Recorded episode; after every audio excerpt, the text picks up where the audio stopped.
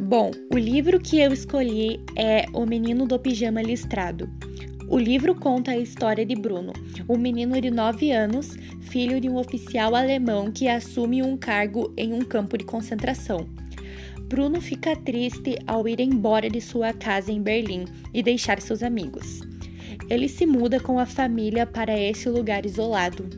Bruno se sente sozinho nessa nova casa e olha pela janela do seu quarto ele enxerga um grupo de pessoas vestindo pijamas listrados do outro lado da cerca. Ele fica curioso e resolve explorar o lugar. Sai para caminhar e vai até a cerca. Ali ele encontra um menino judeu que vivia do outro lado da cerca, que se chama Samuel.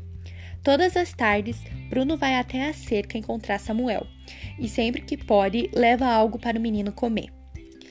Eles se tornam tão amigos que Bruno nem se lembra mais dos amigos de Berlim. Depois de um ano, Bruno descobre que vai voltar para a antiga casa com a mãe. Aí ele vai contar para Samuel e o encontra triste, pois o pai dele havia desaparecido. Então, Bruno resolve ajudar Samuel a encontrar o pai. Samuel arruma um pijama listrado para Bruno vestir e passar por baixo da, cerca. Os dois andam horas pelo, pelo campo e não acham nada.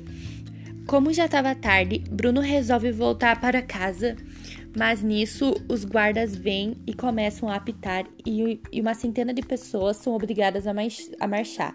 Os dois são levados no meio deles, até chegarem em um pavilhão totalmente fechado e ali na escuridão eles ficam de mãos dadas, sem saber que aquele dia era o extermínio dos judeus.